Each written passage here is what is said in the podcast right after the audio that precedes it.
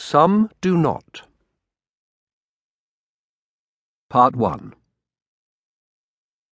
The two young men, they were of the English public official class, sat in the perfectly appointed railway carriage. The leather straps to the windows were of virgin newness, the mirrors beneath the new luggage racks immaculate, as if they had reflected very little.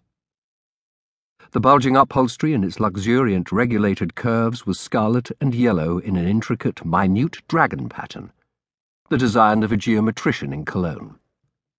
The compartment smelt faintly hygienically of admirable varnish.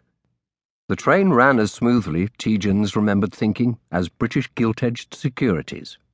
It travelled fast. Yet, had it swayed or jolted over the rail joints, except at the curve before Tunbridge or over the points at Ashford, where these eccentricities are expected and allowed for, McMaster, Tietjens felt certain, would have written to the company. Perhaps he would even have written to the Times. Their class administered the world, not merely the newly created Imperial Department of Statistics under Sir Reginald Ingleby.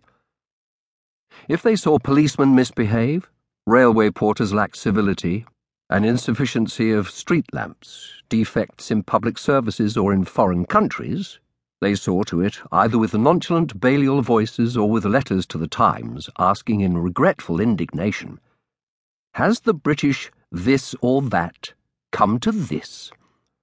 Or they wrote in the serious reviews of which so many still survived, articles taking under their care manners, the arts, diplomacy, inter-imperial trade, or the personal reputations of deceased statesmen and men of letters. McMaster, that is to say, would do all that. Of himself, Tietjens was not so certain. There sat McMaster, smallish, Whig, with a trimmed, pointed black beard, such as a smallish man might wear to enhance his already germinated distinction. Black hair of a stubborn fibre drilled down with hard metal brushes, a sharp nose, strong, level teeth, a white butterfly collar of the smoothness of porcelain, a tie confined by a gold ring, steel blue speckled with black, to match his eyes, as Tietjens knew. Tietjens, on the other hand, couldn't remember what coloured tie he had on. He had taken a cab from the office to their rooms, had got himself into a loose, tailored coat and trousers and a soft shirt, had packed quickly but still methodically a great number of things in an immense two handled kit bag, which you could throw into a guard's van if need be. He disliked letting that man touch his things. He had disliked letting his wife's maid pack for him. He even disliked letting porters carry his kit bag. He was a Tory, and as he disliked changing his clothes, there he sat on the journey, already in large, brown, hugely welted and nailed golf boots leaning forward on the edge of the cushion, his legs apart, on each knee an immense white hand, and thinking vaguely. McMaster, on the other hand, was leaning back, reading some small unbound printed sheets, rather stiff, frowning a little. Tietjens knew that this was, for McMaster, an impressive moment. He was correcting the proofs of his first book.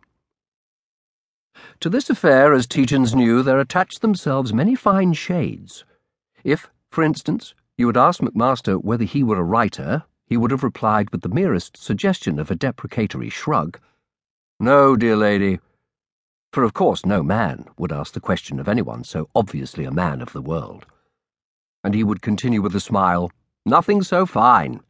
A mere trifler at odd moments. A critic, perhaps?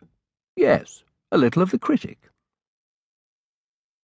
Nevertheless, McMaster moved in drawing rooms that, with long curtains, blue china plates, large patterned wallpapers, and large, quiet mirrors, sheltered the long haired of the arts.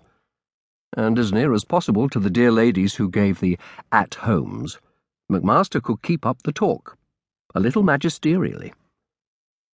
He liked to be listened to with respect when he spoke of Botticelli, Rossetti, and those early Italian artists whom he called the primitives.